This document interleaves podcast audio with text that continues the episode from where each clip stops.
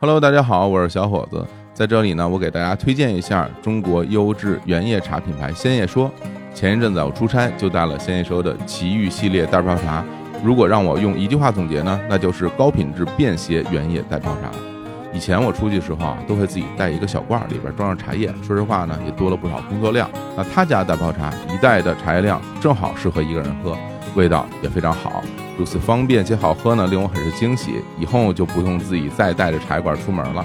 看来仙叶说真是做到了那句话、啊，让大家少走弯路，可以更简单的喝上原叶茶。那关于口味，我必须要夸一下啊，肉桂茶有焙火香，有筋骨。那金骏眉呢，浓郁不涩，味道醇香刚刚好。白茶牡丹则是标准的福鼎春茶的味道，喝出大自然的气息。这些茶呀，是我平时喝的比较多的，所以仙叶说的这几款的确，我敢说是品质之选，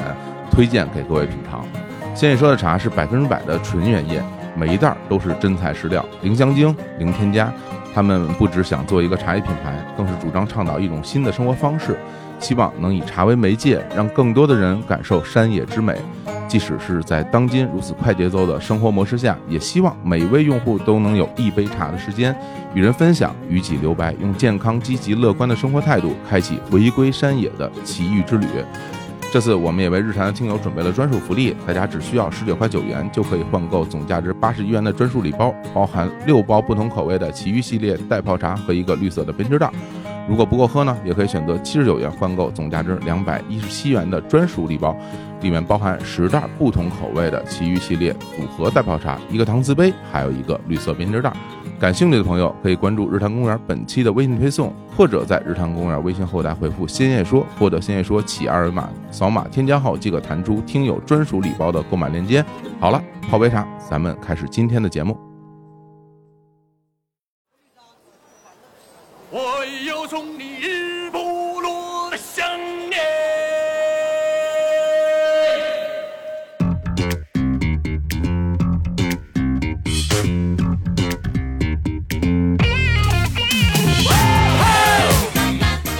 Hello，大家好，这里是日坛公园，我是说， 现在怎么说话越来越不正经了？欢迎今天我们的嘉宾啊，我的好朋友、好哥们儿、导演冯一平大家好，我是冯一平，啊，怎么羞涩呀？ 故作深沉一点。故作深沉，一会儿就不深沉了啊。先介绍一下啊，冯一平老师啊，中国著名别别别别别别别别！你这是在羞辱我！我对，就开始捧杀了。本来就抱着这个挨骂心态来的，你这挨骂肯定是会挨的，是这顿骂肯定躲不了，但是呢，捧杀你也躲不 了。行行行，啊，就是冯为名冯导啊，著作呢没有等身，目前只拍摄过一部电影作品，对，叫做《日不落酒 店哦，给他一大轰哦！》。哦哦，给大家起鼓掌哦。 对，不知道我们有没有听众朋友啊，有幸看过这部作品。有没有听众朋友不幸看过这部作品？啊，是不是听到这里啊？节目才开始了一分钟，大家就已经开已经开始骂已经开始发评论，开始骂了。对，然后这个作品呢，我们是去年还是前年，当时就说要录个节目。对，当时这个作品在豆瓣的评分呢是两点几分，最低的时候是两点六分，两点六分。对啊现在已经暴涨，暴涨涨到三点一分了。对。然后当时一平还开玩笑说：“啊，今年没准能有机会冲个奖。”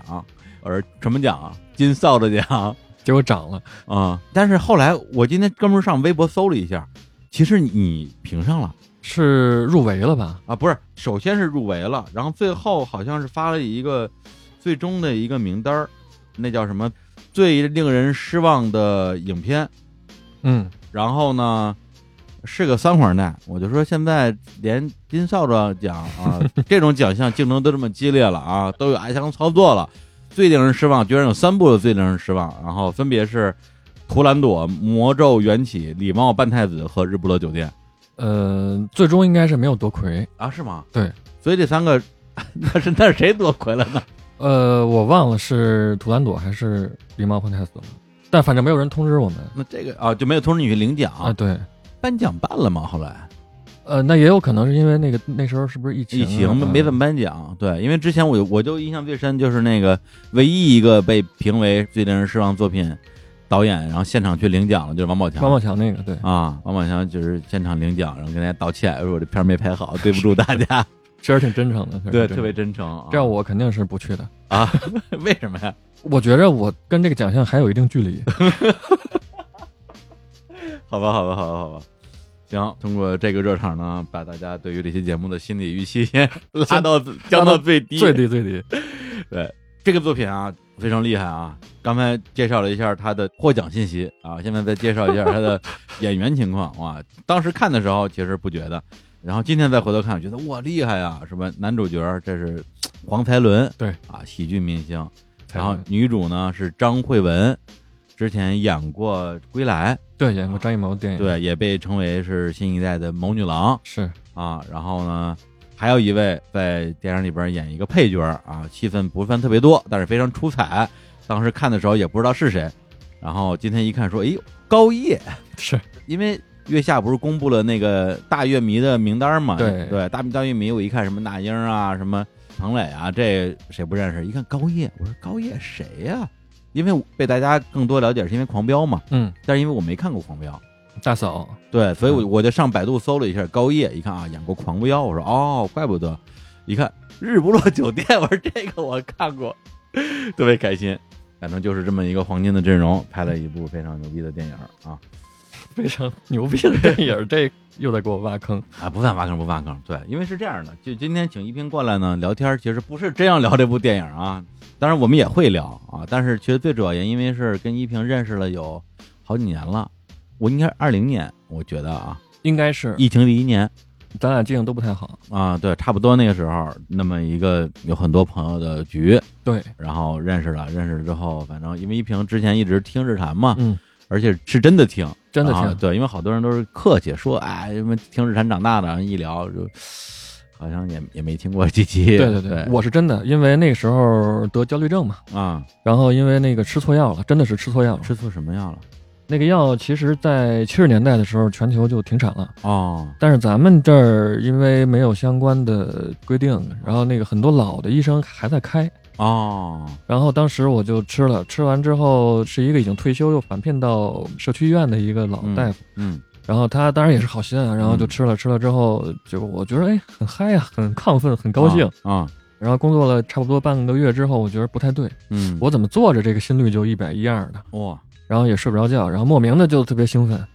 结果我上网一查，那个药是这么一个情况，嗯它的作用原理跟某一类禁用的东西，它是啊，就是兴奋剂什么的，呃跟可卡因的原理其实是类似的。哦，后来我说啊，怎么能这样？啊，这社区开的这玩意儿，对，我天哪！那是丹麦产的一种药。哦后来我就去北京那个六院了，它是专门那个精神科的医院嘛。啊，对结果大夫一看说啊，你怎么能吃这个药？说快停了。啊，但是他当时也没说太清楚，按理说应该是逐步停的，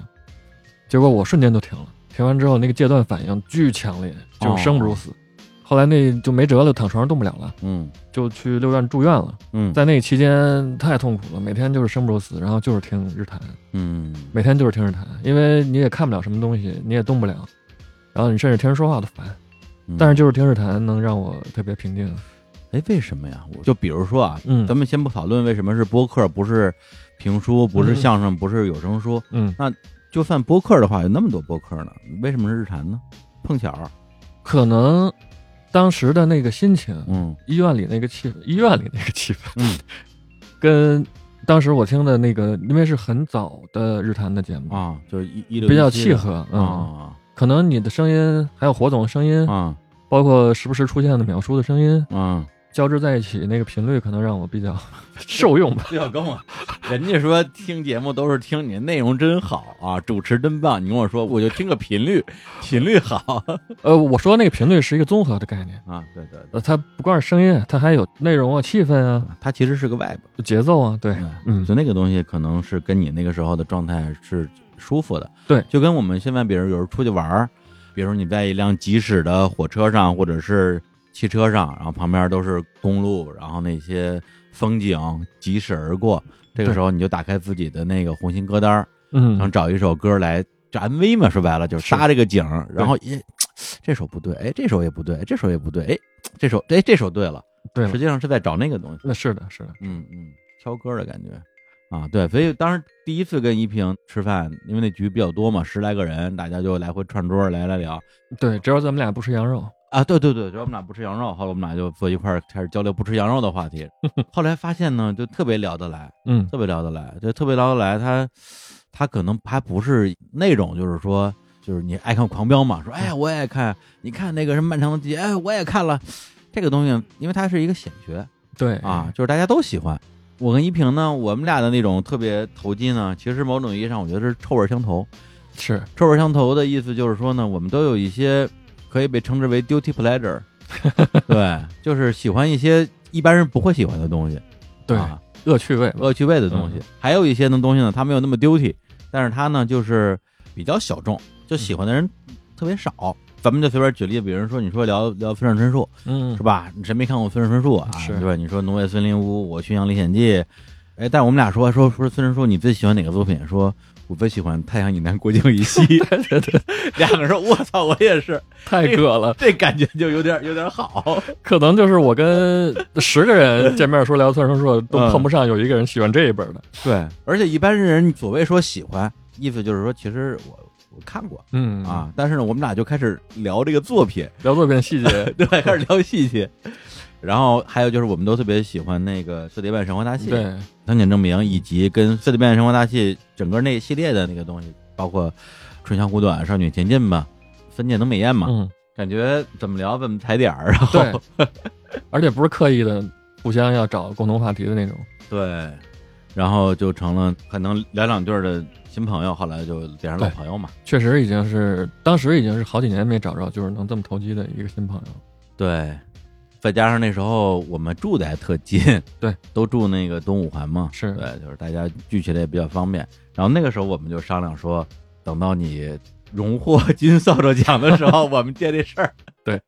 就是拿这个事儿当一个开玩笑的这么一个事儿，然后来来录期节目，也约了好长时间了，对。但是后来想了想，老是前赶后错吧，因为我嗯去赶年不上前、点儿对赶不上点儿，然后我也经常不在北京，正好哎这段时间我跟李平我们俩都在北京，然后相敬不如偶遇。我说那就聊吧，然后一平说聊什么呀？我说来了再说。对 我也不知道聊什么，我说我好歹也准备准备，然后那个李叔说呃不用准备，不用准备，来吧。本来我想开场第一分钟就说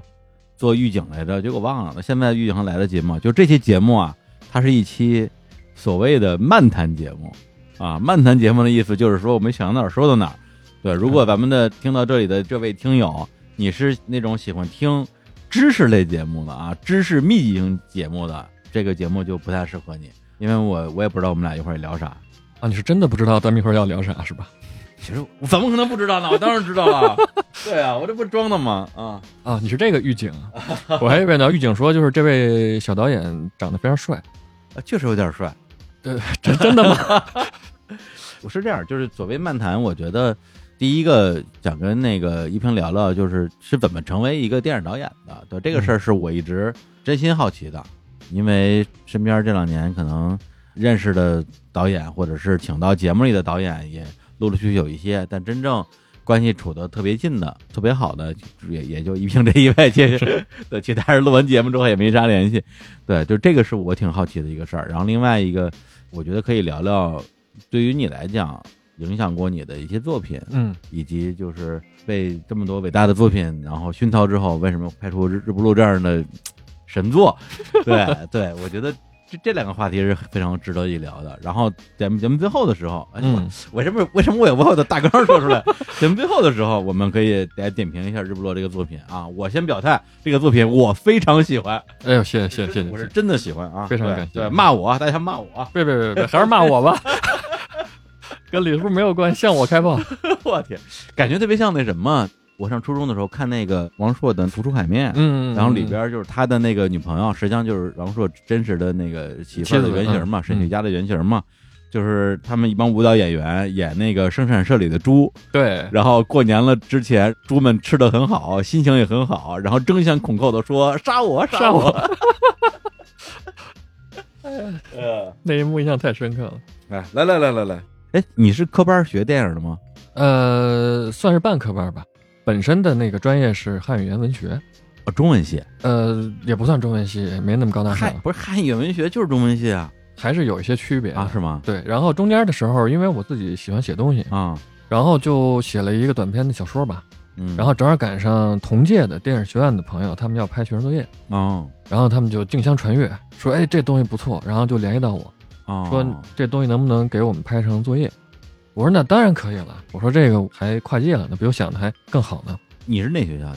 我最早是城市学院的啊？北四环那个海跑 对呀，对对，你说 这还让好我把这个个说出来，呃，咱对，们自己人，你还这给我整城市学校？海跑有人才，豫东你们学校是是是是是是。然后后来去电视学院的文学系学了两年，啊，但是那两年中有大部分时间都泡在摄影系，因为我觉得摄影系能摸机器。摄影实际上就是不不是拍照，是拍视频呃，对对对对对对，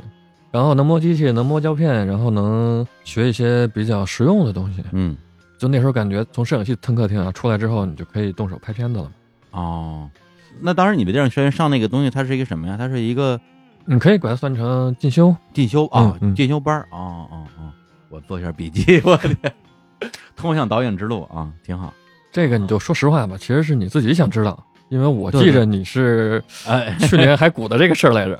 一度想成为一名电影导演。哎，去年不是公司融了点钱膨胀了吗， 觉得说我想做一个著名导演，是吧？但是我记着有一次咱们吃饭跟二哥，然后还有淼叔一起淼叔，你那个剧本好像被他们策划的挺有意思的。哎呦，那个当时是策划了 一个什么那个一个女演员坐在椅子上，上面有一个灯，我记着。啊，对，寡妇分儿杀人案什么之类 的，反正剧本都聊出来了。 对，寡妇不是杀人案，然后那寡妇好像是张成要演。 不是不是不是，张成演一小警察哦啊，，张成他就适合演小警察嘛。那时候就是闲的蛋疼嘛，四嗯四月份儿，然后疫情那时候也都挺严重的，大家可能也就是苦中作乐，然后就是没事儿就跟那儿口嗨呗。不但把本子给编出来了，演员都学好了，每一个节目都找好了演员。但是最终也没拍。 呃，是没拍啊，拍了之后，你就是也成为一名电影导演了。还真是啊。我拍嗯了的话，可能今年我去 Forf 的就不是媒体对你就是以这个导演身份取去导的。演身份，对，参加他们的各种单元了。呃，说这个其实你也能看出来，就是成为导演的方式有有很多种。嗯像我其实最早是做编剧，嗯，做了很多年编剧。我现在虽然岁数不大，但是从业也有二十年了。二十年，对，你才多大你就二十年了？那你等于是上大学的时候就开始写编剧了是吗？啊，对，那时候就会干一些小活儿，哦最早都是不挣钱的事儿，可能那个也不会挂名儿，哦，就是喜欢呗，也不是喜欢吧，但只会干这个。就是还是想进入这个行业对对对啊，就是不给钱就算了啊，不挂名儿也没事儿，反正我就是要干这个。对，那时候更多的还是需求一个累积作品，嗯呃，然后也是自己在学习在练习嘛。嗯然后写了好几年之后，那时候开始逐渐逐渐可以写一些电影的剧本了。嗯写完电影剧本之后是开心麻花的那个创始人嗯玉总，然后他跟我说：“一平，你来帮我们写一个话剧。啊，是开心麻花的哪个阶段？是刚开始的时候还”是？刚开始，刚开始的啊，时候最开始的时候，对最开始的时候，很早那时候应该是就是麻花第二部话剧的时候零几年零几年的时候，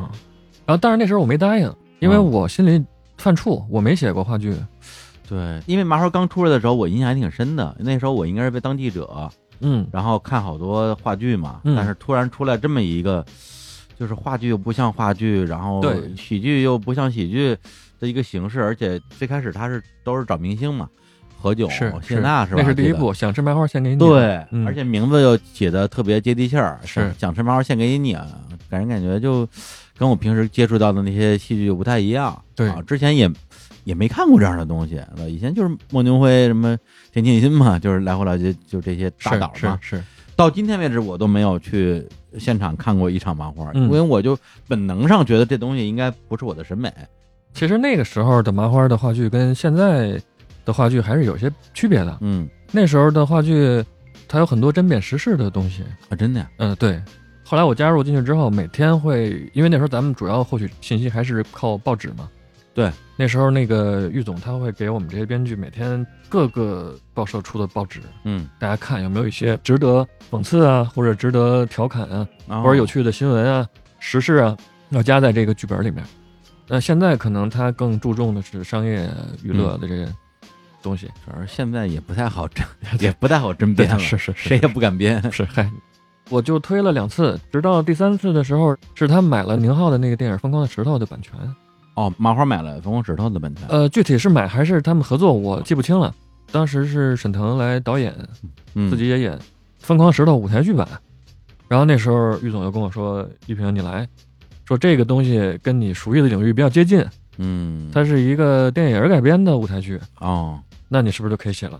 我说：“那应该可以，我可以试试。”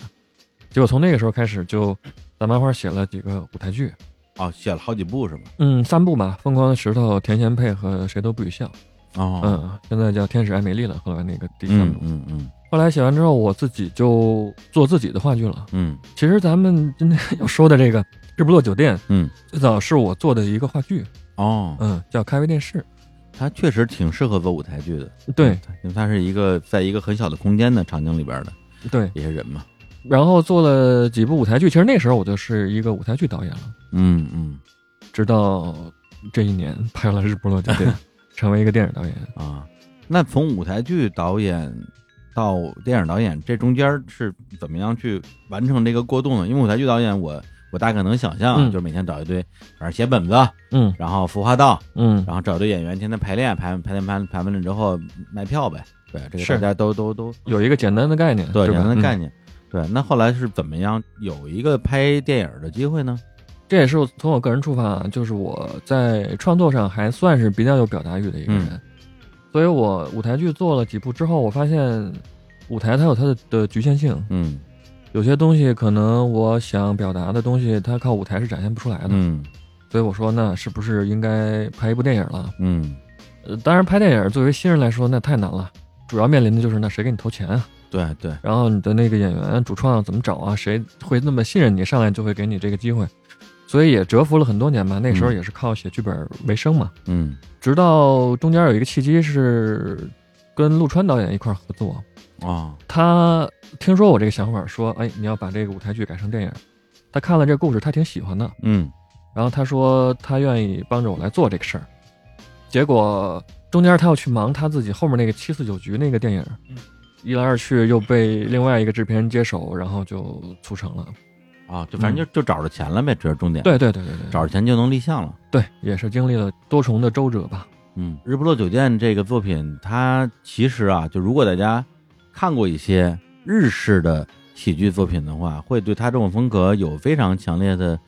似曾相识感、嗯啊。特别比如说像像胡星喜，嗯，他的很多的作品，包括去年还是今年忘了，就是那个《这个杀手不太冷静》，也是三国兴起的作品改编的，改编的对是那个《魔幻时刻》嘛。对对，就是那个腔调是一个，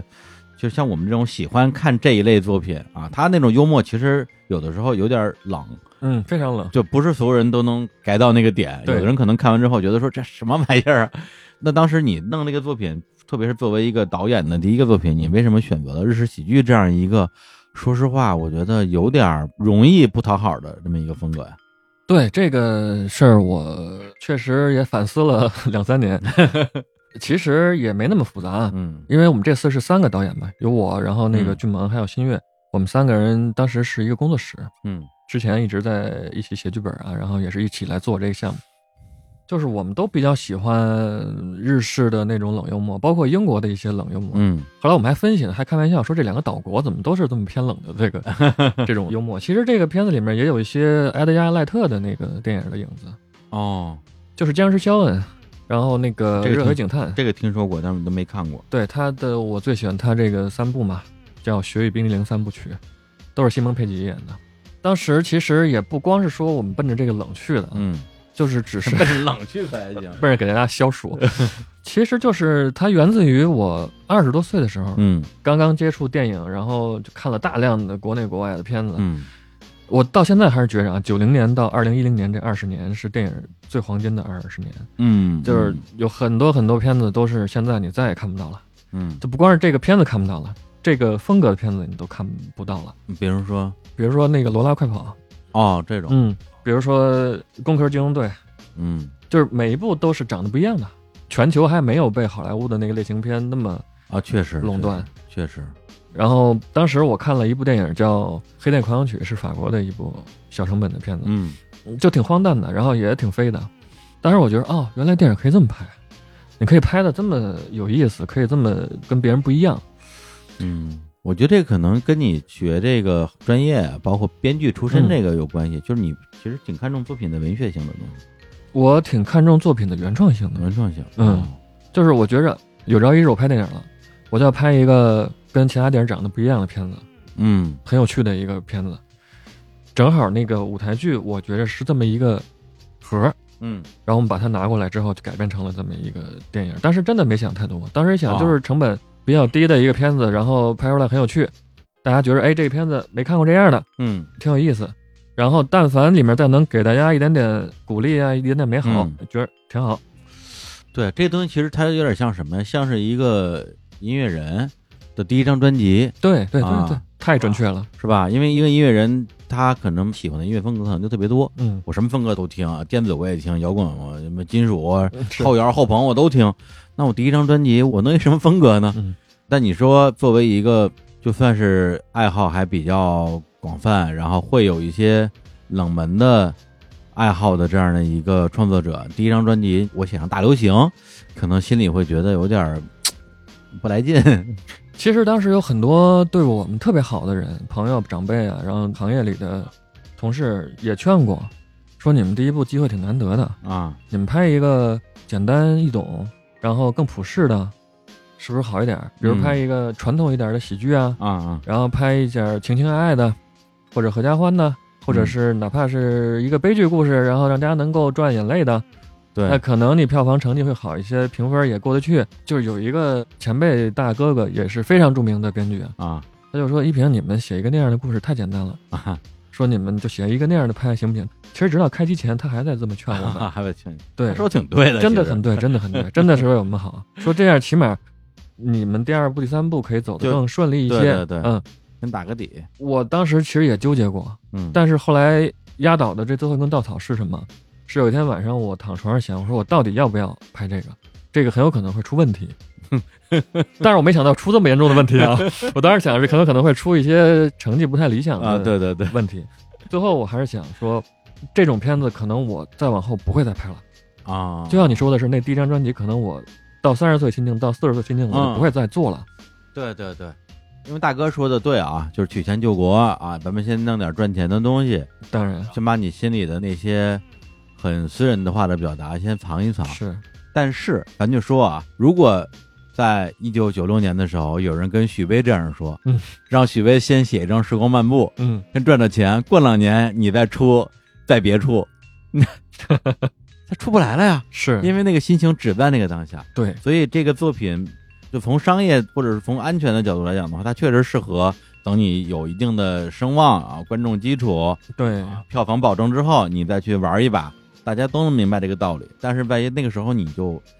有可能不想玩了，是，有可能玩不出来了，或者这个东西它就算拿出来跟你作为处女座就做这么一个东西，它最后不是一码事儿，它不是同一个东西了。对对，其实我们在拍这一部的时候，那个心境已经是处于那个尾巴阶段了。对就是我想，如果再过两年，我肯定不会再拍这个东西了。你，你这么说，其实我倒能理解。反正就是说你有这么一机会，然后你要想把自己的第一次指导的机会，就献给自己可能最偏好的这么一个比较小众的风格，也愿意承担背后的这代价跟风险呗。呃，对，但是当时低估了这个代价跟风险。刚刚你是说到立项了，嗯，拿到钱了，嗯，然后本子也都有了嘛。对，那演员当时你是怎么选的呀？就是搁到今天，嗯，像那个高叶什么的，已经是著名女演员了。嗯，对。那那个时候找这些演员是因因为什么原因？是邀约他们，给他们看剧本儿，还是通过什么样的机会呢？嗯，常规的方式肯定是导演拿着剧本，或者是制片人拿着剧本去发给演员，发给他经纪人，嗯，然后进行邀请嘛。双方对上眼了，或者他觉得这个剧本挺好，这个角色我挺喜欢，导演他也比较信任，嗯，那可能就谈接下来的合作。嗯那像我们这种算是处女座吧，又是新人导演，当时就比较艰难。对啊所以一开始，其实最开始男主角我们也联系过白客，啊。嗯，然后就因为档期的问题啊，白，客其实我挺挺适合这个角色的，呃，对我们也都挺喜欢他的，嗯呃，因为档期原因就来不了嘛。然后那个才伦，因为是特别多年的朋友，对他人也特别特别好，当时我们也觉得他也挺适合这个角色，然后就一拍即合，就请他来演了。嗯高叶是因为我很早之前看过程耳的那个《边境风云》，当时高叶在里面演一个说四川话的一个小女孩，嗯然后还被绑起来那场戏，印象挺深刻的。在那里面，我觉得她整个的质感，然后表演都非常好，挺想让她来演这个角色。啊，我是在微博私信的她，啊，就是本来并不认识并不认识。啊，这这感觉我觉得挺好，就是作为一个导演。我只在某一个作品里见到过一个演员，对然后我就想有没有机会跟他合作一下，然后就基于合作去 认识一下。对对对对。啊然后当时也是没办法，然后也不知道怎么能够找到她，嗯，因为也没有钱请专业的 casting 公司。其实这些事儿，casting 公司是可以做的，可以帮导演办的。哦，对，就是所谓的选角导演啊、嗯，对对对对对对对。那当时一方面资金有限，一方面也确实没这个人脉，就真的是去微博私信他，把剧本发给他。当时觉着就是可能就石沉大海了吧，啊人家知道我是谁啊。啊结果没想到他看完之后还挺喜欢的，然后很快就跟他经纪人一块儿来就见面了。嗯，然后当时还特别仗义，因嗯为那个我们给他的片酬非常低， 然后他还毅然决然的就嗯答应了。当然也后来成为了特别好的朋友。啊嗯，女主角是当时的执行制片人，她给我们引荐的，他那时候已经演过《归来》了，已经是演完了，对吧嗯，那他是为什么会愿意来演这个戏啊？她也是觉着这个角色挺有意思的，然后她没演过喜剧，当时。 嗯，那、当然，可能后来她也没演过其他的喜 剧了，就是她觉得这个角色，伤着了，对对对。其实我们当时跟她说说，这个可能不算一个传统意义上的喜剧，嗯哦甚至都不能算是一个喜剧，只是有一些幽默喜感的，像你说的那比较冷的那种嗯，但是他觉得这东西挺新鲜的，挺有意思的。对他对慧文也是愿意尝试新的这个角色的一个演员。对，我非常喜欢他在这里边的表演，整个人很生动。呃，是是是是，对，是然后他穿那橘子那衣服，我天，我一看这不是汤浅证明吗？ 这个完全是把这个导演的恶趣味给带出来了。本人真的非常可爱。嗯，然后你的戏里边还有一个，我到现在我看他好像也没有特别多的新的作品啊，但是我特别喜欢他的表演，就是演那个编剧刘贝石，啊，嗯对我天，他演那编剧简直演的，我觉得就出神入化呀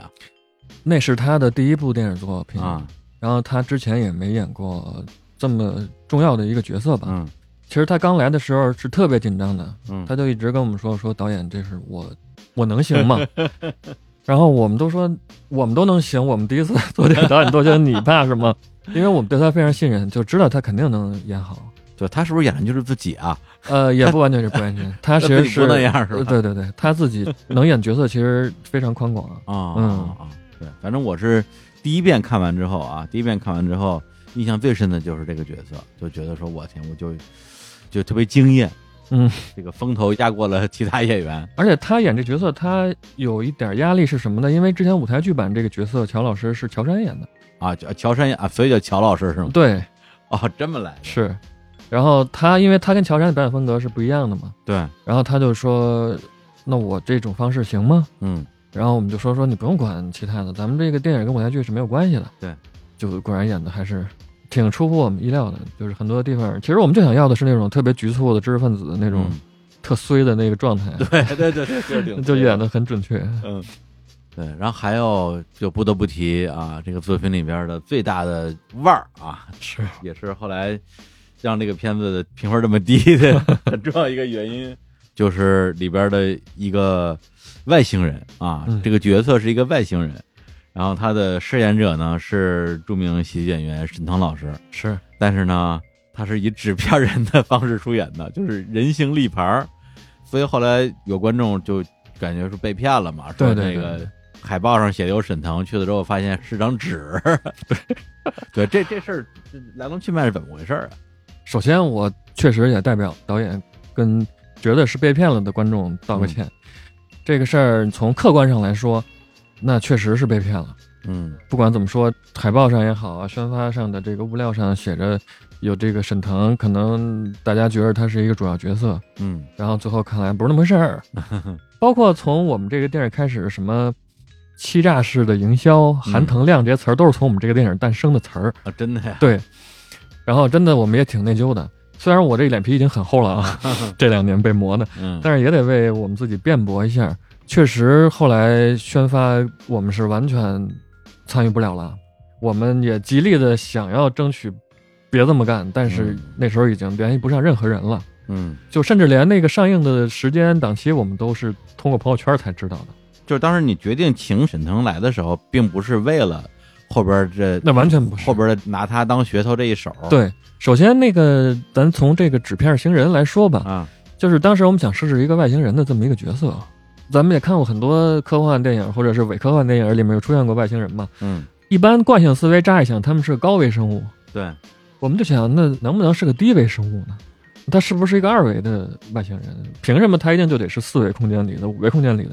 它就是一个二维空间里的，它就是一个纸片儿。人星立牌，对，他们的星球可能全是纸，它的飞船也是纸做的，嗯就是一个纸星球。嗯然后当时团队里人就说，导演这块儿是不是需要做一定的特效啊？我嗯们说不要，就有点像那个 E.G. Pop 有一个时期他做的那个 low-fi 的那个音乐风格，嗯我们就是要特 low-fi 的那种，甚至我们觉得这个东西还不够满意，嗯，应该那个纸板后面还有一些毛茬儿啊，然后就是就是最普通的那种嗯人形嗯嗯嗯立牌儿。它其实有点像五条人的那个 logo 是个破塑料袋啊，儿对的对对对那对，种感觉，其实跟那个的用意是一样的，对，就是想让它是那种特别塑料质感嗯 low-fi 那种感觉。然后当时第一目标墙请的是那个建雅人雅人叔来演，太适合了，对，因为他的那个演绎非常出色嘛，这里面只需要他贡献演绎就行了，对，也不存在语言不通的问题。嗯然后给他发了剧本，他特别喜欢，啊，但是呢，这个日本的公司特别传统，他们要求一定要写信，嗯咱们公对公一定要写传真。然后那个一来二去，我们一算这个时间得两三个月才能完成这个签约的事儿。嗯就说那赶不及啊，怎么办？然后就愁说那找谁合适？嗯就恰恰这个时候，腾哥就听说我们要拍这部电影了，因为我跟他认识很多年了嘛，嗯他真的是非常非常热心，然后也是想帮忙，他就说：“嗯一平，你要拍第一部了，嗯那我作为这个哥哥吧，说嗯我得帮帮你啊，说你就你就说吧。嗯”后来我说：“我们这个小成本的一个小片子，请你来也不合适，然后你嗯你那么忙，也没有这么多费用。”他说：“我们都没关系。”最后一商量，还是说别太麻烦他。啊，但是这块儿正好有这么一个契机，演这纸片人说，要不然就让腾哥哦演这么一个吧。其实是一开始就有了纸片人这么一个角色，对，他其实可以是任何人，可以是任何人他完全可以是一个路人，就是谁也没见过的一个一个演员，对。然后来提供这个形象嘛。如果当时咱们俩认识，我可能就请你来演了。啊，对，就是我就拿这举例子嘛，是就就谁都可以只要他的那个表情能达到那个我们要求啊，的那对个对对效果就可以。对。但是因为正好那时候沈腾意思就是说有什么能帮忙的，对你说那那那正好我这儿有有一个角色没人演，而且我觉得这个可以不耽误他那么长时间。啊、而且我们当时因为他的人缘特别好，嗯帮别的朋友、别的导演也演过几个客串的角色，嗯那时候就已经有观众会骂他了。嗯怎么他就演了这么一个小角色？然后这个片子整个就蹭他热度，让我们误以为他是。啊当时我们还怕这个，他还说说用不用我演一些带台词的一些影像。嗯后来我们说别了，嗯，说这东西别到时候又给你添麻烦，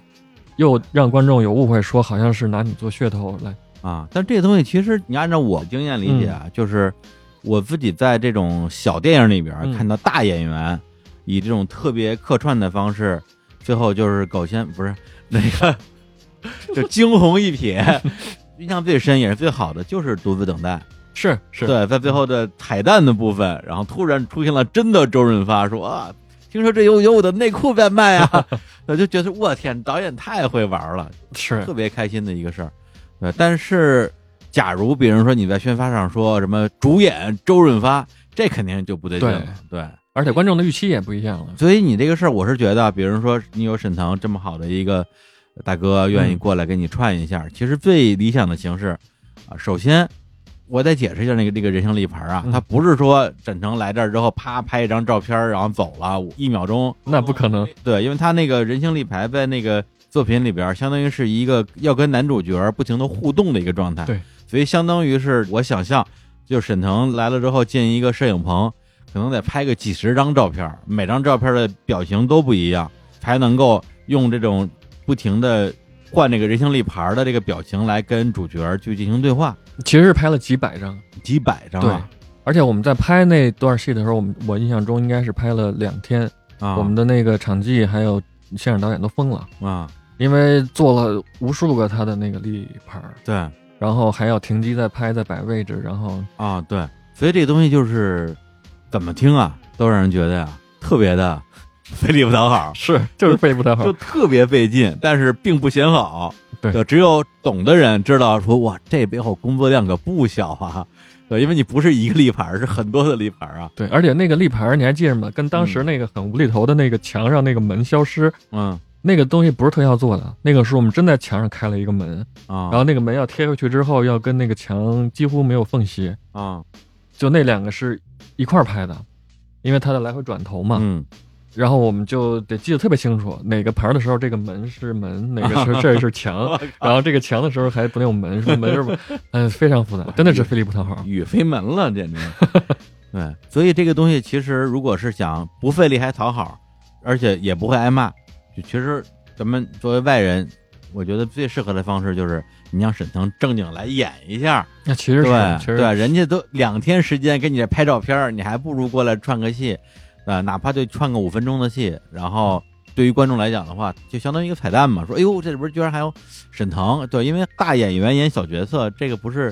在这种客串里边最常见的一种最常见的方式啊一种方式嘛，对吧？对。现在想确实是有点麦琪的礼物了，就是我们当时出于好心，嗯不管是对观众还是对沈腾嗯，都是，结果没想到呃好心办坏事儿了吧，算是。对，嗯等于说让演员也确实花了更多的时间，然后最后呢，呈现的效果会会给人一种好像演员没有在这里边贡献表演的感觉，对，但实际上他表演了，是只不过这表演最后是以 人形立牌的方式来来呈现的，对，以及如果是我是做决定那个人，我觉得我甚至可能都不会把沈腾写在你们那个宣发的海报上。对，我们也是这么想对，的，就不提有这个人在。大家来了之后，在看的过程之中发现，哇，这儿还藏着这么一个一个对一个大明星呢。当时那其多开实心啊！我们是三人血书，就是千万不要这么写，嗯，但还是没有人听我们的。首先我问，就是因为这个电影，我看你们的那个演职人名单嗯是三个导演，对这个事儿，其实我一直不太理解。因为你们又不是那种什么三个短片儿拼成一个长片儿那种，它怎么看都是一个风格非常整体的一个作者电影。嗯，那三个导演怎么拍啊？我我不我不太懂这个东西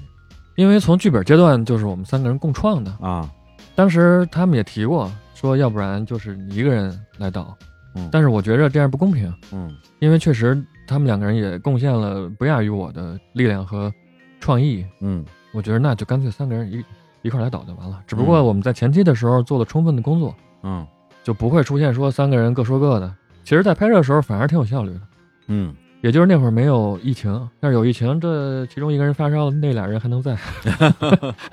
啊、那你们拍摄是一个大家有点像平行工作的情况，就是比如说你负责多少场戏，他负责多少场戏，没有，我们三个人都在现场。啊，都在同一个现场，，对，没有分组，没有没有没分没组有分组啊，只是有一些小的工作会有一些小的分工，嗯是为了提高效率。比如说现场，大家都知道导演一般是坐在监视器前面嘛，对，那监视器其实不是第一现场，嗯，第一现场是在你拍摄那个场景里，嗯那你每拍一镜之后，可能这一镜需要有调整的部分，导演会到第一现场去跟演员沟通。嗯那这个时候，可能我们三个人统一了一个意见之后，其中一个人去现场沟通，嗯然后另外一个人可能在这个监视器前面跟摄影指导啊、跟现场美术进行其他的沟通，嗯，这样就不用互相等了。哦，嗯，对，其实是是一个导演组，对，导演组对，然后在现场做一些其实是比较即兴的分工，对，嗯三个人确实不常见，然后嗯往后我们三个人也不会在一起导了。啊。嗯， 然后但当然不是因为他们这是要个，离你远点儿吧，我觉得。 呃呃，他们不是这么想的，开玩笑，开玩笑。呃，但是也有可能吧。哎，怎么回事啊？没没没，因为我们三个人喜欢的东西也不太一样，哦，肯定是没法长期在一起导的。嗯，但是两个人作为搭档，那就太多了，全世界范围内，嗯，各种兄弟姐妹啥的。对，兄弟姐妹， 对还有从兄弟变成姐妹的，对，那那说回来，刚才你不是说三人血书吗？嗯啊，就说的就是你们仨呗。对啊，但是这个事儿我我也不太理解，嗯因为平时你在看一些什么娱乐新闻也好，嗯就给人感觉中国是一个特别什么导演中心制的像这么一个行业吧，嗯，导演权力特别大，确实然后而且你声望也大呀。如果你这戏里边有那种大腕儿，那大家可以认演员，对吧？但是有些导演自己就是大腕儿，嗯对，或者你哪怕你的戏里边的这个演员的知名度都很高，但是导演最后站出来都说这我的作品如何 如何，给人感觉好像整个这件事儿就是他说了算，但为什么你那么说了不算嗯，新人导演吧，啊？这是其一，其二是，呃，中间有些环节出了一些问题，怎么说？比如说我们这个戏里面最核心的那个人，制片人吧，啊，确实不太专业做的，嗯不太负责任吧，嗯所以导致到后期的时候，我们这个片子比较困难，然后包括一些音乐、声音啊、调色等等，甚至剪辑的费用都没有了，那个都是我们后来大家一起想办法，哦当然也有一些前辈朋友来帮我们，才最终把这片子完成。嗯在这之后，就彻底跟我没关系了。其实，最终他们定下来的这个宣发的策略，嗯跟我们一开始的那个初衷是完全不一样的。嗯比如说，这个东西我们觉得它不是一个喜剧啊，尤其是肯定不是一个开心麻花式啊，对，的喜就剧啊。是就是不要让大家觉得这事儿跟麻花的那套审美是非常相近的，会误导大家嘛。对，这样其实就真的会欺骗观众嘛，真的会让观嗯众觉得很不爽嘛。当时我们已经预见到一些这样的情况了，嗯但是没法跟他们沟通了，因为也联系不上相关的负责人了。 不是联系不上什么，就是不回消息是吗？呃，因为我们找不着那个负责宣发的人，他是谁我们都不知道。好吧，新人导演也太人微言轻了。那么这也是一个个例吧，就是因为确实有一些地方也是阴差阳错的嗯，出现了很多问题。但是嗯这个好像哎 说起来是在给自己洗白啊，这这这不是吗？呃， 也可以这么说吧。但是客观情况确实是这样。嗯，当然，针对这个片子本身啊，就是大家如果刨开这个宣发以外，嗯，那还是很不喜欢或者很讨厌嗯，那该骂还是骂，这个东西我也完全接受。对，嗯因为这个事儿，当时跟依萍简单聊过，简单聊过，就是说，哎，为什么会出现这个情况？依萍的感觉就是说，我说了不算。对对，对对，这个其实是最大的一个问题。那发行方或者宣发方嘛，那他们的出发点其实很容易理解，就是有什么牌能出就出什么牌，目的是把大家大家先弄进来再说。我们理解起来就是他们觉得以他们现在这种方式，可能能够商业最大化，嗯也许吧，我只能这么理解。但是最后咱们看到了，那适得其反吧。，对，嗯其实从这两年我感觉啊，就是从营销的策略吧，到最后大家的观影落差，就是最大的，还不是你这一部，啊，是吗？是《地球最后的夜晚》。啊，对对对，因为那个当时就是网上就骂翻天了，因为他当时宣发的时候就说这是一个爱情片儿，跨年夜最后一个晚上和你的恋人一起走进电影院，然后深情依偎什么之类的，大家都以为是个浪漫爱情片儿，就去了之后。就是必干的那种东西嘛， 对，那种特别骚柔的那种特别骚扰你这个词儿，潮湿的 嗯，文艺片儿，是那个片子，我觉得还挺有意思。我看了好几遍。必干的东西我肯定会喜欢的，嗯嗯对我看好多遍。但是呢，那个事儿说实话，从我个人角度，我很难评价。我是觉得，你硬要说是个爱情片儿吧，它确实它也是个爱情片儿，是，但是呢，你让很多的情侣可能抱有这种不是特别准确的期待，然后进去之后一看，我天，咱不说别的啊，就是看不懂，对，或者看睡着了，确实会在一个这么特殊的时间跨年夜留下一些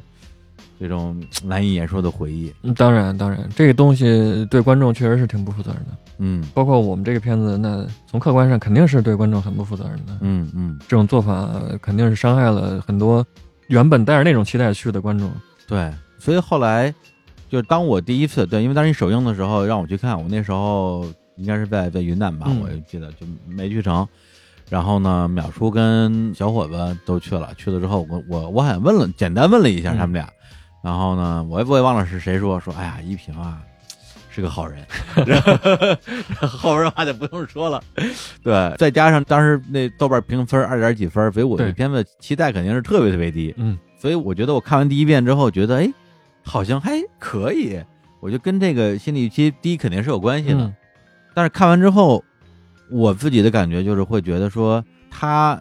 如果是正常上映，或者说在宣发上没有出你说的这些问题的话，嗯第一是它的评分不至于这么低，是，或者说讨厌它的人也不会有那么多，嗯因为本身看了这个片儿，如果你比如说你不喜欢，或者说没看懂啊，我觉得都正常。但是呢，更多的给这个片子打低分的，特别是很愤怒地打低分的，肯定还是觉得说自己上当受骗了嘛。对对对，所以他们那种带情绪的评分我也能理解。对，嗯所以从这个作品本身的角度，其实我觉得挺可惜的，因为这个作品你拍的，你咱咱就说啊，你拍的再不好，嗯，或者他这个风格再怪再小众，他实际上会有自己的受众，对就是会有那一小撮人，可能就是喜欢这个调调。我记得当时你说，在你那段时间如雪片般飞来 的骂你的微博私信里嗯边，还夹杂着一两个说这片儿我看了之后特喜欢呢骂我的不会私信我，啊那还是张成告诉我的，啊是吗？因为首映那天张成是挺喜欢的，啊，他跟我发微信发到了早上五六点，我、哦跟你交流啊， 对，我天，然后一直跟我交流这个事儿，然后也是在那个安慰我吧嗯，是他告诉我的，因为我很多年没用微博了，他就说说导演你别太生气，我说嗯怎么了？ 他说我觉得这帮人有点过分，嗯，我说怎么了吧，你就说吧。 你说吧，他说因为你不是不发微博吗嗯？我说对啊。他说但是每年你过生日的时候，微博是自动会发一个生日我过生日了那么一个微博，哦，对对对对对，然后他说好多人居然在你这个自动发的生日的微博下面嗯评论骂你。啊，我说啊，我说这个我已经能想到了。我说没关系，啊我说他们的那个愤怒我也能理解。我说我也没有什么可说的。而且那个时候我觉得你可能也不太方便去对对对说这你们里边这些事儿，因为现在过去好几年了，反正是就说呗，然后后来有一天，我实在好奇心旺盛，啊嗯我说去看看吧。啊我说到底有多少人骂我呀？结果我啪一看，有上百的私信。啊我说哇，看来骂我的人真挺多 的。结果发现那个私信大部分都是过来安慰我的，啊，就干什么的都有，有各行各业的人，都是说这片子我觉得挺有意思的。嗯有一个典型应该是一个男士，嗯他说我就是有一天下班回来嗯点了一份外卖，我打开电视我说看什么呀，嗯，我就随便翻了翻就播这看了，看完之后我觉得哎挺有意思，嗯然后我去豆瓣做个记录吧，啊，一看哎怎么分儿这么低？啊是这个片子吗？而且是一个现象级的低分儿，对，然后他就赶紧去了解一下，说哦原来这个片子这样，嗯然后他就安慰我，嗯，他说你看我没有带预期，啊我什么都不知道，只是点开随便一部片子一看，嗯这个心态看起来我就觉着还是嗯就这个比较有代表性吧。嗯，当然也有，就是我心平气和看完之后，我就是不喜欢，嗯那也正常。对对，这片儿我觉得，假如这个导演跟我没关系啊，跟我嗯没关系，我也不认识，对，因为是这样的，首先我在看这个片儿的时候，他对我来讲，他就是一个我哥们儿拍的电影儿，我没有办法让这个事情不发生嗯，我也没有办法假装这个作品跟我一点关系都没有。但是，假如这个作品我不抱任何预期，就是我不知道它是一个什么低分烂片儿之类的东西的话，我觉得我第一遍看，如果挑毛病的话，这首先是节奏，就是节奏太慢了，因为我们所喜欢的那种日式的这种风格比较冷的喜剧的话，它那个节奏都非常的快，比如说《梦幻时刻》也好，嗯或者是像五星起的《大空港》，嗯，一镜到底，哇，那个东西看着人眼花缭乱，就不停的人物跟那个穿花蝴蝶一样走来走去暴赌风云、游顶天大酒店都是，啊，对，对，云城大酒店都是这种，对，你会被人物剧情和它里边的各种小妙招带着走，观观影体验会特别的流畅且愉悦。是的，然后你那个作品，当然我觉得最大的一个问题就是节奏太慢了。嗯，说实话，我看到可能二十分钟、半个小时的时候，我也有点觉得说，哎呦，这个就是你的信息量不足。说白了，就是在登闭的时间里边，信息量太少了。所以后来呢，我就使用了一个实际上我从来没有在观影啊，或者是哪怕看动画片儿，我没有使用过的方法，就是加倍速。因为我之前老觉得加倍速我是对作品的不尊重，但是这个作品我觉得我不加倍速可能有点看不进去。结果我加了，我印象中应该是加到一点五倍，嗯，然后加完之后觉得说，哎呦，起来了，起来了，节奏起来了，挺好看。最后就带着特别愉快的心情把这个作品给看完了啊，嗯而且里边的好多的那个点我也能改到。哎，我突然意识到，咱们聊了一个多小时了，我们都没有讲这个电影是一是一什么故 事，大家我不知道为什么， 对对不起大家，啊，在微信漫谈节目我 们太漫谈了也。对，确实没有什么设计啊，也不知道大家为什么要听到这儿，是为了骂导演吗？啊，可以，然后可以，以，可以，可以，对，可以骂，可以骂。他讲的是一个男的，他是一个酒店经理，在这个酒店工作了很多年他马上就要到达一个里程碑，啊，而而且他是那种特别的一丝不苟，生活特别严谨对啊，每天拿一小本儿给自己写日程表的那那种人，对啊，就是活在规划里的一个人啊。结果呢，莫名其妙的被自己的领导放了一天的假，为了提拔他，给他放一天的假，结果他这一天假期呢，抽中了一个什么酒店观星一日游，是啊，就是去了之后发现就是自己的酒店，当时女朋友嘛，说嗯那咱们就跟酒店那边玩一天呗，结果就出来了一个外星人，沈腾就出现了，说了一堆不知所云的胡话，什么酒店是我的宇宙飞船，什么之类的，又把他们门给变没了，然后沈腾就等于说遇到这样一个问题，他要解决这个问题，他就不停的去敲别的房间的门儿，想要通过进入别的房间来解决问题吧。对结果发现每一个房间里面呢，都都有问题。都有问题。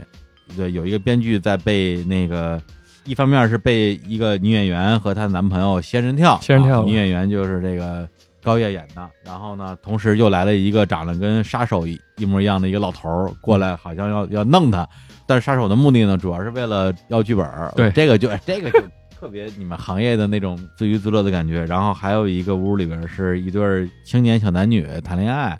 然后呢，那个女的家里就是特有钱，对啊，身份有落差嘛？对，那男的呢就普通老百姓吧。对，然后呢，这姑娘呢又怕自己家里不满意，两个人就假装是在什么斐济斐济，我天，在直播见家长，直播见家长、嗯布置了一下背景，其实他他用虚拟背景不就完了吗？为 什么要还布置一下啊？当时我们就是都是想，一切都是实拍，都是比较啊 low 的那种质感。啊捞翻，嗯，对，就是在酒店房间里布置了一个斐济出来，然后对穿着夏威夷衫跟 人跳舞，然后还有一个屋里边是一个死胖子，对，一个人他想雇一个老外的杀手，把自己杀掉之后，把遗产留给儿子。对对对对结果这里面阴差阳错也出了一些误会，对发现那个儿子不是亲生的，他又不想让那个杀手这么干了。对，但杀手就特别轴，嗯，嗯，对，还是个特别轴的老外。语言还不太通。对，一个外国杀 手。所以就是这个设置，其实对于我们这种比如说看日本的类似作品比较多的人来讲的话，是非常熟悉的。它里边有非常多的细节，表明了这个某种意义上它根本就不是一个中国风格的东西。是他其实是还是我们挺个人的一个风格的，对，但是里边我随便说啊，比如说在酒店的墙上挂着五任店长的照片儿，第一嗯任店长还是什么清朝人呢，然后第二个感觉是像是那个什么民民国啊什是么啊之类的。中国的酒店怎么可能挂这种东西啊？是是是。而且这个我不知道你发现没发现，到最后他那个要把那个墙撬开，里面有一个电闸的时候，对啊，那五人店长的照片的视线变了啊都对看多人哎这都看向他了。对对这些都非常细的东西，其实我后来我们觉得很多人根本根本看不到对，这就些是东西，玩了好多这 种这种小没有用的。没用的小东 西，但是呢，就像我们这种有这种 duty pleasure 的人，看完之后就会特别爽。嗯还有，比如里边那个小情侣见家长，那女孩她她爸长得跟王健林一模一样，我觉得这个太逗了。他爸其实是那个《情深深雨蒙蒙》的那个那个寇振海老师， 哦啊，我就想啊，就是你想找一个中年男人，然后表现出他很有钱，该如何表现呢？其实就 就是是就长得像王健林就对了。其实就是刻板印象。对，再比如说，就是你那里边过来催稿的那个老头儿，嗯，其实他一出场的时候戴一个那样的眼镜嘛，感觉就他特像一杀手，电梯箱子感觉里边肯定都是各种杀人武器、要你命三千之类的东西，就特狠。结果呢，对，因为这片儿大家我觉得聊成这样，基本上大家也不会去看，所以我就剧透了。去，最后等于说就是催那个乔老师啊。嗯交剧本儿，乔老师最后剧本儿也没交出来，然后被烧了嘛。嗯，他就说我就没剧本，我就我就没写出来如何如何。让老头儿把箱子打开，说：“我已经帮你写好了剧本了。”我当时我就疯了，我说：“我操，这什么玩意儿啊！ 就是这这这个他妈的也太屌了吧！ 就是因为你完全不往那边想，对，就都是特别欠的那种方对，式。就欠，就特别欠。然后呢，而且关键因为那个老头儿吧，哦对，有一点我觉得啊，就是我我开始大放厥词了，有一点我觉得不够来好，因为那老头儿他戴那眼镜儿就特别酷，就是沙尔拉扬戴的那种那种小圆眼镜儿嘛。我觉得如果让我拍的话，他就一直戴那个眼镜儿，这前面就不要摘眼镜儿，因为他摘了眼镜之后就是一特别慈祥的老人，就是在最后，就是他把那个剧本交出来之后，乔老师就问他说啊，那刚才差点搞出人命来，然后如何如何。然后老头儿一摘眼镜儿说：“那我就去自首。刚才我我我怕极了，那个反差感就会特别强。是，然后他那个角色叫解决问题大师，其实是其实是那个地府小说里边就是的说里面 Wolf 对啊那样的角色，对啊，就没有解决不了的问题，那个眼镜儿，当然也有其他的原因啊，嗯，一方面是当时拍的时候那个眼镜儿特别反光，特很麻烦，它会来啊回来去反那个光。嗯，然后再一个，那个会挡演员的戏嘛。哦作为演员来说，他还是希望眼睛能跟观众交流啊。嗯嗯，当然，你那个设计我觉得也挺好的， 那也能藏到最后了嘛。对，这样的话，你前面就一直给人一个特别这个杀手不太冷的那么一个特酷的印象，然后最后突然给你一下子说，哦对，对，其实梦境那一层都是跟后来现实一层是基本上是相反的。嗯，嗯，而且那个角色我不知道你你是不是有明确的参考啊？萨布的《道信情缘嗯》就讲几个杀手的故事。啊，对，就是他的那个整个那个形象跟大山连演的那个老杀手特别像，倒那倒还真没有参考那个，真没有是吧对，或者说整个人物那个状态，就是一上来给人感觉就是一个特别酷的一个冷面杀手，是来来完成一个任务，到最后就是各种乌龙频出，各种尴尬，但是这个人反而变得变得立体了，变得生动了，得变得比较可爱可爱了，了对，变得可爱了，对，对，所以就是我在这里边儿，其实就是在很多的这种小的细节里边儿，感觉到了各种各样的乐趣，而且某种意义上，它又是一个呃，你可以说是心灵成长吧，嗯啊这样的一个作品，因为编剧那条线儿和找人杀自己这两个，我觉得它可能更多的还是偏喜剧效果一点儿。就是那个小情侣见家长那一段儿，那最后实际上，我觉得他最后给出的解决方案是一个特别对的东西，不可能一直用这种假的东西去是欺骗别人。最后咱们有钱有钱，没钱没钱呗。这个是当时我看到这儿，我至少我觉得我的体验挺舒服的。我觉得这个这个作者吧，冯导，那我觉得至少在这点上给了大家一个，在我看来，我认为是很正确的一个提示，以及就是这个男主角的设定，设定就是他是一丝不苟，特别严谨，然后如何如何。但是在这里边实际上包含了一种，因为他对于自己人生的过度规划，小到今天的每一个小时，大到说我要两年之后生小孩儿，你现在怀孕了，那怎么办啊？对，我计划全都乱了。对我的嗯计划全乱套了。然后在这个过程之中，他去首先他完成一个自我突破，让自己能够顺应这种混乱，顺应这种意外，顺应这种变化。我觉得这个本身实际上代表一个人他的一种内心的自我突破。是当然，你可以反过来讲，比如一个人特别的散漫，他最后变成一个讲规矩的人。嗯，实际上我觉得都是提示我们人生的这种丰富性，对，你是可以去完成更多的自我探索的。所以就是在中间啊，有一段相当于是他决定说我要来解决问题，嗯，因为他这里边也用了一些类似于罗拉快跑那样的嗯设定嘛，就是死了之后又复活，再来一遍。对，在这过程之中，他决定不但要解决自己的问题啊，解决这个外星人劫持的问这题是，的还要帮每一个房间的人都解决这个问题。这时候就想起了我们都非常热爱的啊，英国的知名的啊 The Wall 乐队的那首最最最有名的歌曲啊，叫叫什么来着？苦雨甜交响曲，Bitter Sweet Symphony。噔噔噔噔噔噔噔噔噔噔噔，然后这个时候就出现了很多的，其实有点像平行宇宙的画面，就是这个男主角在忙着一些工作的事儿，然后他女朋友抱着已经生出来的小孩儿，对，然后镜头就从这面墙直接穿过几个，直接，对直接推进墙里，然后穿到别的房间。我一看，我这不四叠半吗嗯？就这个你不承认，我觉得就有点儿过分了。呃啊，但是四叠半肯定不是第一个还真不承认，真的吗当时还真没有参考四点啊，没有、没没没看问，嗯对，因为当时要说起来，真的是舞台剧的时候，嗯有另外一个形式，在这一段的时候，它是几个房间的一个循环，哦，每组人是作为一个循环。嗯，但是当时我们想，这个东西如果在电影中呈现，就可能太舞台了，嗯。所以我们最后想了几个方案，最后定的是这个从房间穿过去，嗯最终穿到未来的他想象中他自己、那生个生活，已经生了孩子，然后墙上的时钟在不停的转，他是一个特别混乱的一个状态。嗯，嗯所以他觉着不能这样了。对。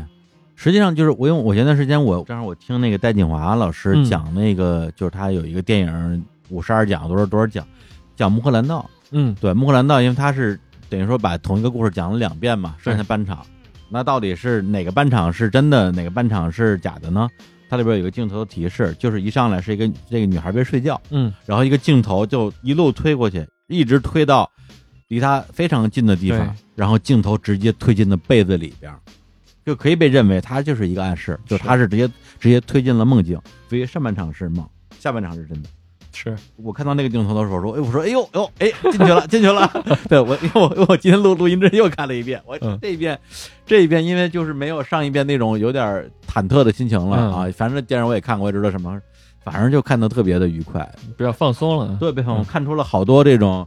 有点费力不讨好的这种特别，要不你说那词儿叫什么呢？特别什么的招儿，特别欠，特别对对对，一些特别欠的嗯招儿。这玩意儿谁看得懂？哥，除了我还有谁看得懂啊？你你拍这玩意儿神经病啊你拍这玩意儿干嘛呀？但是我看懂了，我就特别爽。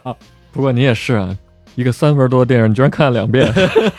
我应该说什么好？对，然后就是最后他最后的那个戏，因为他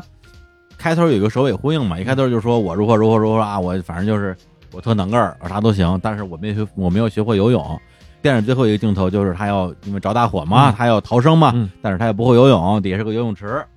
啊，然后呢怎么办呢？就跳吧。嗯，而今天我还专门花时间看了好几个骂你的这个 骂你的影评的节目、嗯，啊，就是有人、呃节目还是就是 UP 主嘛，B 站 UP 主嘛，就是、嗯就是那个让我们来骂一骂今年的年度烂片儿《日不落酒店》，就 我有都没人。看过。对，有人专门就是把这个拿出来，就意思就是说你这东西就太硬凹了，嗯，对，就为了让他最后有这么一个跳出来的戏，然后前面故意铺了一个说我没有学会游泳，啊，对，就这个东西在我看来，我觉得就有点太直给了，嗯嗯嗯对，就是因为你当然是要用这样的一个东西来表现说这个人完成了一个内心的自我突破，嗯但是因为这个轴它不是一条线连下来的，对而它只在一头一尾出现，对开头说了一句说我我不会游泳，最后跳进游泳池，给人感觉说哦，原来就是你在这儿等等着呢、嗯啊，就哎就也行吧，或者我觉得说他通过完成自己内心的自我突破，去改变了自己的这种生活状态，在前面其实有很多的更具体的、更落地的一些东西，这个东西我觉得分量已经够了，没有必要再用这么一个。很形式化的东西，我跳出去这种感觉，反正就是我，我是觉得这个东西有点花式添足，就是这是我我的感觉啊，完全明白。嗯但是我也跟你坦白吧，啊当时设计这个时候就是想最后一个镜头是让他跳出去，哦，所以确实存在这个问题。我为了完成这个镜头，肯定是嗯做了一个就非常肤浅的这么一个设置。对这东西我觉得浅了。嗯但是呢，在这个镜头之前有一个另外一个镜头，我甚至觉得他给了我一个极大的过度解读的空间，就是他当时着大火，他把所有人都救出去了，然后他说我有事儿，然后就冲进火海，冲进火海干嘛呢？墙上有幅画儿歪了，嗯，他就去把那个画儿给它扶正了。就这个东西，我看到的时候，其实我会很有感觉。那也是我个人最对吧喜欢的一个点，就是我嗯来讲讲我的理解，你你看我理解对不对啊？好，因为前面你会觉得这个东西特别顺，就是哥们儿嗯从一个不停的规划、规划、规划、规划，然后最后变成了一个我要在一片混乱之中，而且是他在解决这些混乱的过程之中又出现了新的问题嗯，等于说他从一个非常不擅长或者说认为自己非常不擅长应对这种混乱的一个人，变成了一个完全能够随机应变，然后能够面对这种咱们说大点儿就是生活中的无常的这样一个人，嗯但是最后又杀了个回马枪，嗯，哎，就是在那个瞬间又去表现了一下，说，哎，他不是已经改变了吗？他为什么要回去去扶一下这个画儿啊？对他到底放没放下？对，这个人到底改没改变？他放没放下？这个点恰恰是我觉得特别对的一个点，因为没有人有必要，或者说有义务，或者说你必须要通过完全杀死过去的自己，来成为一个全新的自己。嗯当然，对，就是你过去的那种很谨慎的，然后很强迫症的那些东西，它也是你，就是一个重生之后的自己，并不是说我要跟过去的自己反着来，而是你变得更大了。对，你就能包得下过去那样一个一板一眼的自己，也能够应对这种无比混乱的、完全不可测的这种人生。所以这个细节让我对这个整个这个作品，它这个所谓利益的这个评价一下高了一大截。我我现在哭还 还能显得我很真诚吗？哎呀，真的很感动，啊就你能看到这个点。嗯因为拿一句当下比较流行的话来说，就是时间不是一条线，嗯。时间它其实不是一元的。过去的自己其实也可能就是未来的自己，嗯就是刚刚你说的那个嘛。没有人能够完全把过去自己杀死，然后再去那个掩埋。嗯就那个东西可能在某一时刻的未来还会体现出来，对，所以它也不可能就是咱从最简单来说，也没有一个人能够完全完全做到彻底的改变。对，而且也不应该，因为他之前也不是一个什么十恶不赦的那么一个犯罪分子，我只是这个人可能有点死板，是，你不能说我死板这东西就错了啊，就是我是个坏人，不是这么回事儿啊，嗯对对吧既？然聊到这儿了，其实这个故事最核心的那个核儿，我是借用的村上春树老师啊，的一个短篇小说，哪个呀？叫《在席面包店哦》，，时间很长了，而且那篇也不是特别的著名我。那篇我特别熟，嗯因为他收在当时那个漓江出版社出的那个短篇集，就是黄色封面的那个《巷子失踪》。啊，向亚失踪，对，他讲就是一个东京的青年，嗯新婚了，二十八九岁、三十岁，然后那个女方也很好，很漂亮，家境都不错，嗯有一个公寓，工作也稳定，就是非常好。他的那个人生在外人看来就非常好，嗯但是他新婚之后突然就开始焦虑，晚上就睡不着觉，就饿。当然，那个饿，咱们知道村上春树那个东西是一个象征嘛，对，象征性的对他就是饿。然后他媳妇儿给他做煎蛋啊，两个人喝啤酒啊，然后吃面包啊都不行，嗯然后就开始聊，说那你这个饿肯定不是你肚子饿，肯定是有问题。嗯然后说那就聊聊吧，说怎么聊啊？说你就从你的那个小时候就开始倒，嗯然后啪就倒倒倒，倒到他上大学。他上大学的时候，那个主人公啊，上大学的时候是日本经济比较困难的那段时期，就说他那会儿上大学也买不起吃的，嗯跟他一个好朋友两个人就学校周围有一个面包店，是一个老头开的，嗯那面包店就每天就放那个 Beatles，哦然后他们俩人就闻着那个面包香味儿就特别馋，就说：“哎呀，这面包太好吃了，但是又没钱买，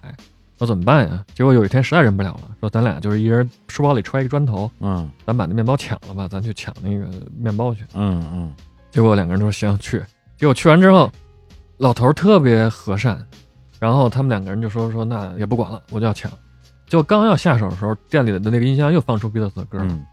两个人一下就又被那个歌声所打动了。然后这时候那个老头过来说：“说你们两个人是不是没钱买？嗯说没关系，你们就看哪个想吃就拿吧。啊”结果反而他就愧疚了，嗯两个人就啪就跑出去了，就再也没去过那个面包店。嗯就讲到这儿，回到现实，这个他老婆说：“行，那我知道你这个饿的问题出在哪儿了。啊然后结果后面就非常 离奇啊！啊第二天也不是第三天，他下班回来，突然他老婆不知道从哪儿特别专业拿了枪，嗯床底下拿那各种胶带，然后那个捆人的绳子，嗯嗯然后还特别专业的把他们那个车牌儿就给盖上了。啊他说：“你这是要干嘛？”他说：“走，咱们去抢那个面包店去。”他就惊了，他说：“我老婆是干嘛的？怎么这么专业？”然后当然也没说这事儿，嗯两个人就绕着东京就转，说这个时候就没有那样的面包店了。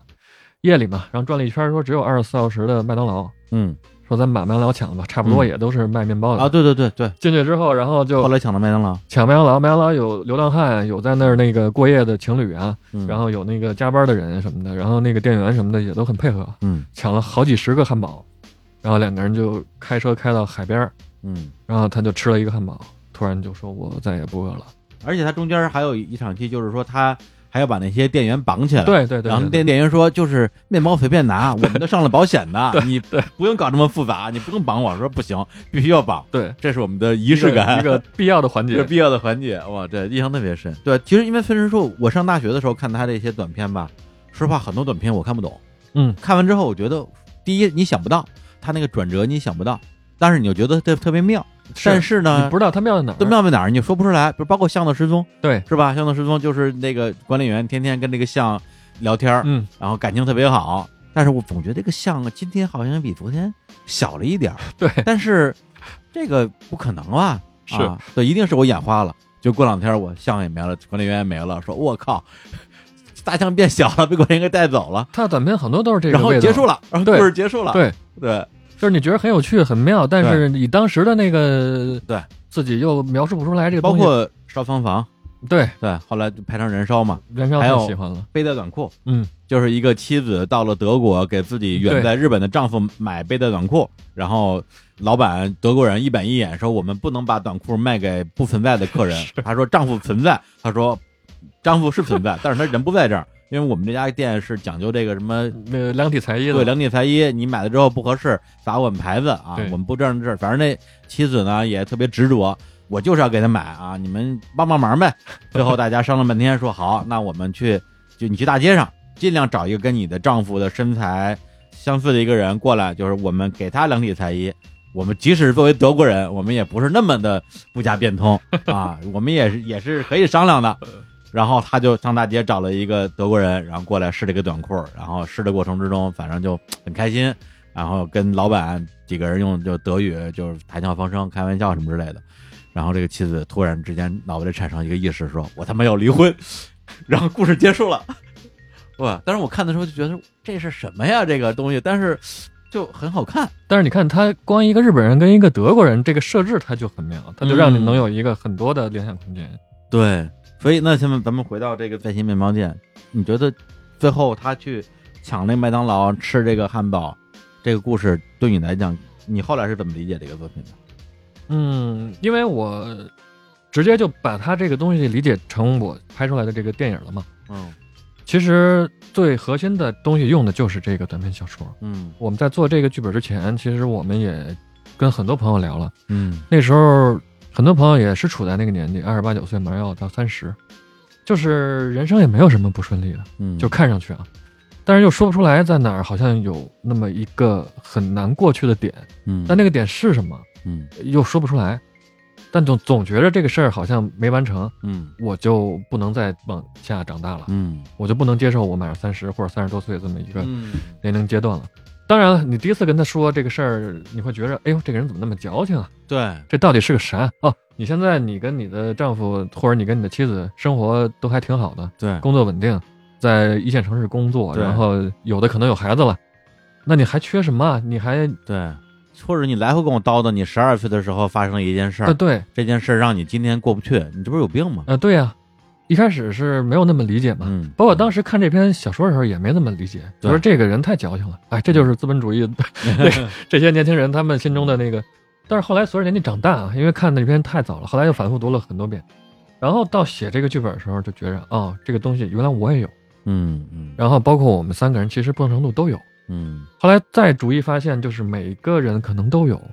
跟他的身份、跟他的阶级、跟他的那个收入都没关系，嗯，跟他所在城市都没关系。对你来讲，这个东西是什么呢？有实际的这种遗憾吗？其实是很无形的一个东西。嗯嗯，可能就像我不知道你看没看过一部电影叫《太坏了 Super Bad》，就它其中有一场戏是两个警察带着其中一个小孩儿把他们的警车烧了。当然我这么说，大家觉得可能嗯太奇怪了，为什么要烧警车啊？然后又是警察带着烧警车，嗯太无厘头了，太法外之徒了。嗯但是结合那个戏的前后，你再看那两个人在成长的那个坎节儿上，那可能导演就是在用那场戏来代表这个无形的东西，就是我需要去做的东西。当然，对于那个小孩来说，可能是这么一种发泄，嗯可能是这么一种破坏，嗯，这么一种跳脱出这个社会规则的一种行为。那对于咱们不同的每个人，可能方式是不一样的。那对于十月，就是这个日不落酒店这个主人公来说，那可能就是最后他把那个照片扶正的那一下，嗯嗯嗯嗯也许真正其实我们想表达的不是主人公这样的人，是就是咱们生活中没有这样的人，没有人是，反正我没见过啊。嗯，每天计划做得那么细，连他们家那个钟上面都写着对，我十点半要重看一遍《茅山道士》，谁会每天去看《茅山道士》那个动画片儿？然后我几点要干嘛，几点要干嘛？嗯然后我升职了还不高兴，因为那个计划管理打破我计不划，了对对对，没有这样的人，那个东西其实是一个表象的嗯啊，对，一个表现。对，因为这个这个作品是一个非常象征主义的，嗯，对对对。对，其实他内心的那个东西，也许就是那么一个他自己也说不清道明的点。嗯但是那个东西，你一旦去面对，然后你找到他，就像他们真的去抢了那个汉堡店，对，就番茄面面包店这个设置，它毫无疑问也是一个象征的东西。是对，因为它讲的其实是长大成人之后的我们如何去直面自己心里过不去的那些遗憾。对，那么他如果是拿一件特别小的事儿说，哎，我小时候想买一变形金刚，然后小时候买不起，然后我最近这段时间就天天失眠，睡不着觉，于是我凌晨三点出门买了个变形金刚，然后我就睡着了，也其实也可以，那是对，它本质上是同一个故事，但这个东西呢，它的那种冲击力就不够，文学性就不够，它不是那么具体的，它其实是一个特别复合的一个对一个情绪。对，所以他一定要用抢面包店这么荒诞的东西，对给你一种强烈的刺激，说哇天，居然有人为了去去解决自己内心那个问题，干这么疯狂的事情，对而且他也是用这种手段来让你理解，他指的不是具体那一件嗯。短篇小说里边那个主人公，他也不是说我真的回到那个老大爷开的那个面包房，嗯我拿一个面包我就好了吗？我真的是因为那天太饿太馋了，嗯不是。它其实是一个综合的人生感觉，就是对那个年代，如果再结合村上春树他本人的一个履历，那六七十年代的日本，那个主人公他处在那个时代，他上大学，然后他每天的生活，然后他所面临的那种情绪，那个东西其实是一个多元的安保运动那段时间吧。啊，对对对对对吧对，嗯，它其实是一个多元的复合的一个情绪积压在心里，对，所以其实他给我的感觉像什么呀？就是说，假如我们每个人的心里都住着一个有强迫症的自己的话啊，嗯假如每个人心里都有这么一个小人儿在的话，嗯对他来讲，你的一生的所有的遭遇、所有的这些境遇，实际上它是一首完整的乐曲，它是一个旋律。当年你想抢没有抢的那个面包店，就是整个你这个乐章里边缺了的一个音符。嗯，这个比喻特别准确，对我现在做这件事儿，就是把这个音符给它补上，让这个旋律能够流动起来。是的，嗯，这样我的人生才能继续的往下，对，进对行对，嗯否则我的人生就无法继续了。是你说是不是矫情？我它当然是一种矫情，但是，但人生就是这样啊。 对对对，其实是的，硬说啊，就说这事儿你你不去办，嗯，你这人会死吗？可能也不会，对，你明天还要去上班，还要去上学，还要该干嘛干嘛对，但是你就是总觉得这东西它始终在那儿。对，嗯，我有一个实例啊，就有一个朋友，他说他那个时候上学的时候，有一个特别喜欢的女孩，很俗啊，很可能很多人都有这样的经历。他就是在毕业那一天，那个女孩给他机会了，他没去表白。嗯然后他特别遗憾的是，他在楼上看，因为那天下雨了，女孩确实在车棚那儿推着自行车，然后淋着雨在等他，等了五分钟，然后走了。然后他没有勇气去。后来我就问他，我说：“那你真觉得就是这么一个事儿吗？就是这个具体这个嗯，你去跟他说、跟他表白这么一个事儿吗？”嗯他一开始说：“是啊，说我就是想跟他表白，他同意不同意也没关系了。嗯”但是后来过了差不多半年多，嗯他有一天跟我说：“他说玉萍啊，我后来想了想，不是，嗯我可能越想越多，嗯想的不是那一天的事儿了。”嗯想的是那段时间我在那个暑假怎么怎么样，我在那个学期怎么怎么样。后嗯来我又联想到，我在那个上学那一两年，我们家是临时住在哪个大姑家还是大姨家，那段生活是怎么怎么样的。然后那个当时的那个街道、那个环境，它嗯包括很多事儿，它就综合起来了。他又觉得那一年可能是变成了他心中的那么一个心结。嗯，至于具体是什么，他也感觉嗯判断不出来。但是他觉着归结到最后，可能就是我是不是跟他去表白，这就是一个魔方的其中一环，这就是人生特别微妙的地方。对嗯，对，就很有意思。很有意思。咱们到底聊了点啥 是，这到底是个啥啊？但是但是咱们聊到这儿，你不得不承认，我是不是知音？就这呃么那当然做当然对吧？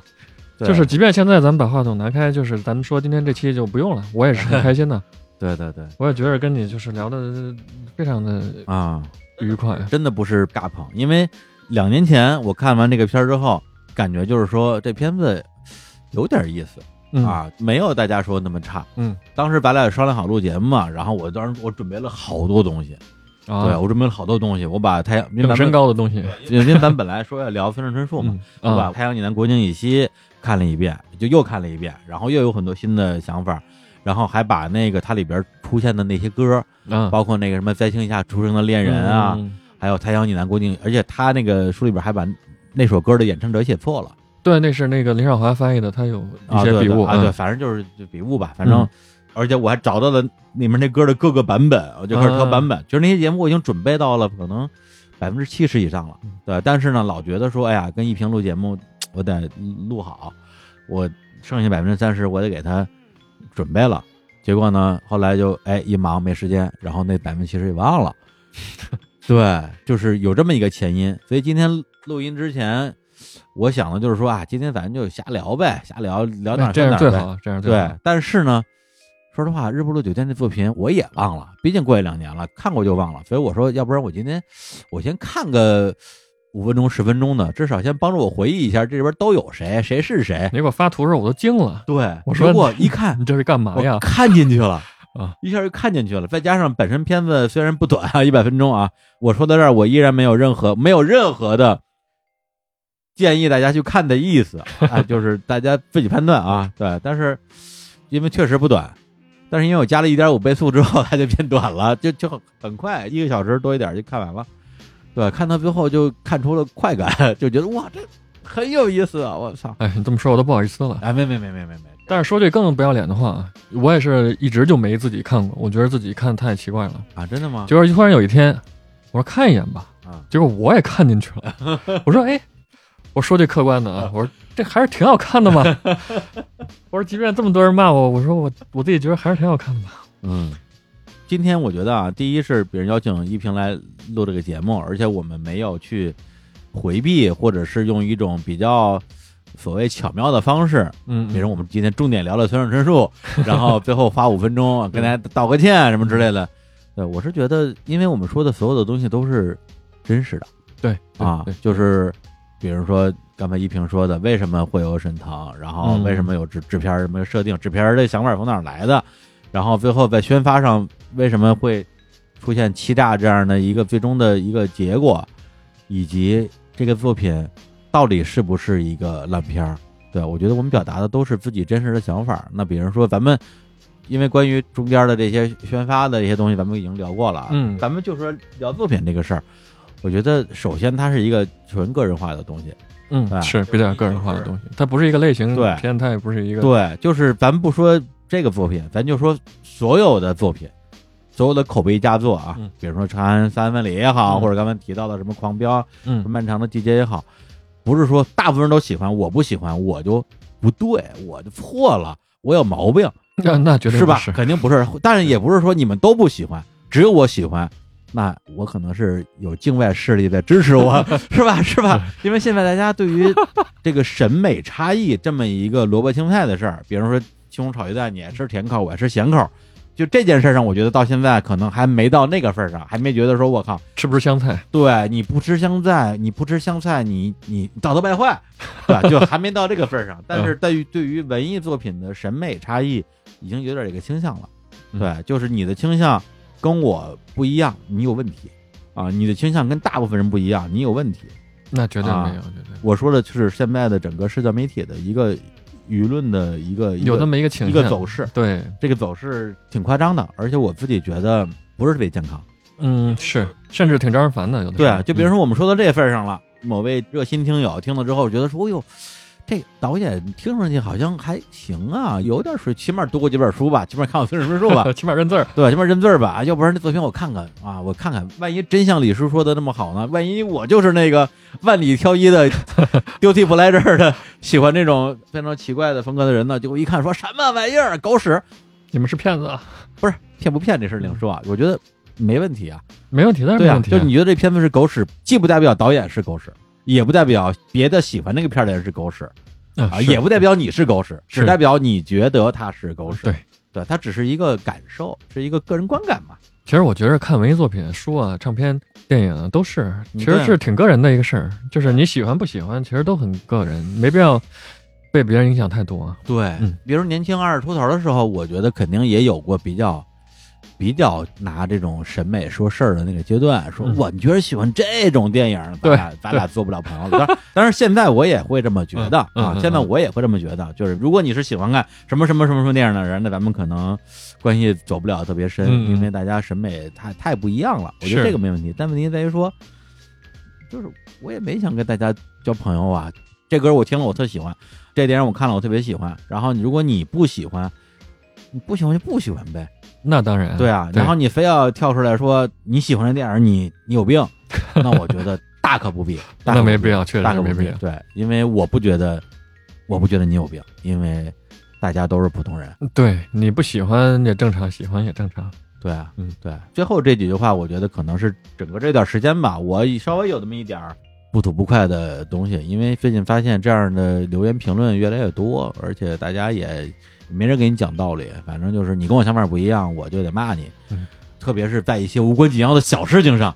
大家观点不一样很正常，太正常了。不要着急上火，也不要上纲上线儿，嗯就是同卵的双胞胎，他也有很多想嗯法和生活习惯是大相径庭的。对啊，其实当年你跟我说要来录这个节目的时候，嗯我当时特别高兴，因为啊本真身的我是日坛公园的粉丝啊嘛。啊但是我也挺有压力的，因为我觉得别给你们抹黑啊。啊啊啊，对，请了一个污点导演过来。对， 请了一个污点导演过来之后，然后给我评论全都是过然来后骂的。哦对，而且还试图洗白啊，不是， 这个我说，当时我真的挺有压力的。我说这这怪不合适。嗯，但是现在，尤其是那天你说咱们这次有时间就嗯一块儿聊聊，我觉得也挺放松的，嗯，尤其是还不用准备，就嗯畅所欲言。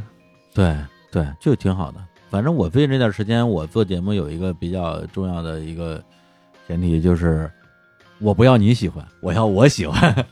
因为做节目时间长了，或者或者大家听节目时间长了，可能会对于这个内容的生产者啊，我指的就是嗯我们，大家会有这种点菜的这种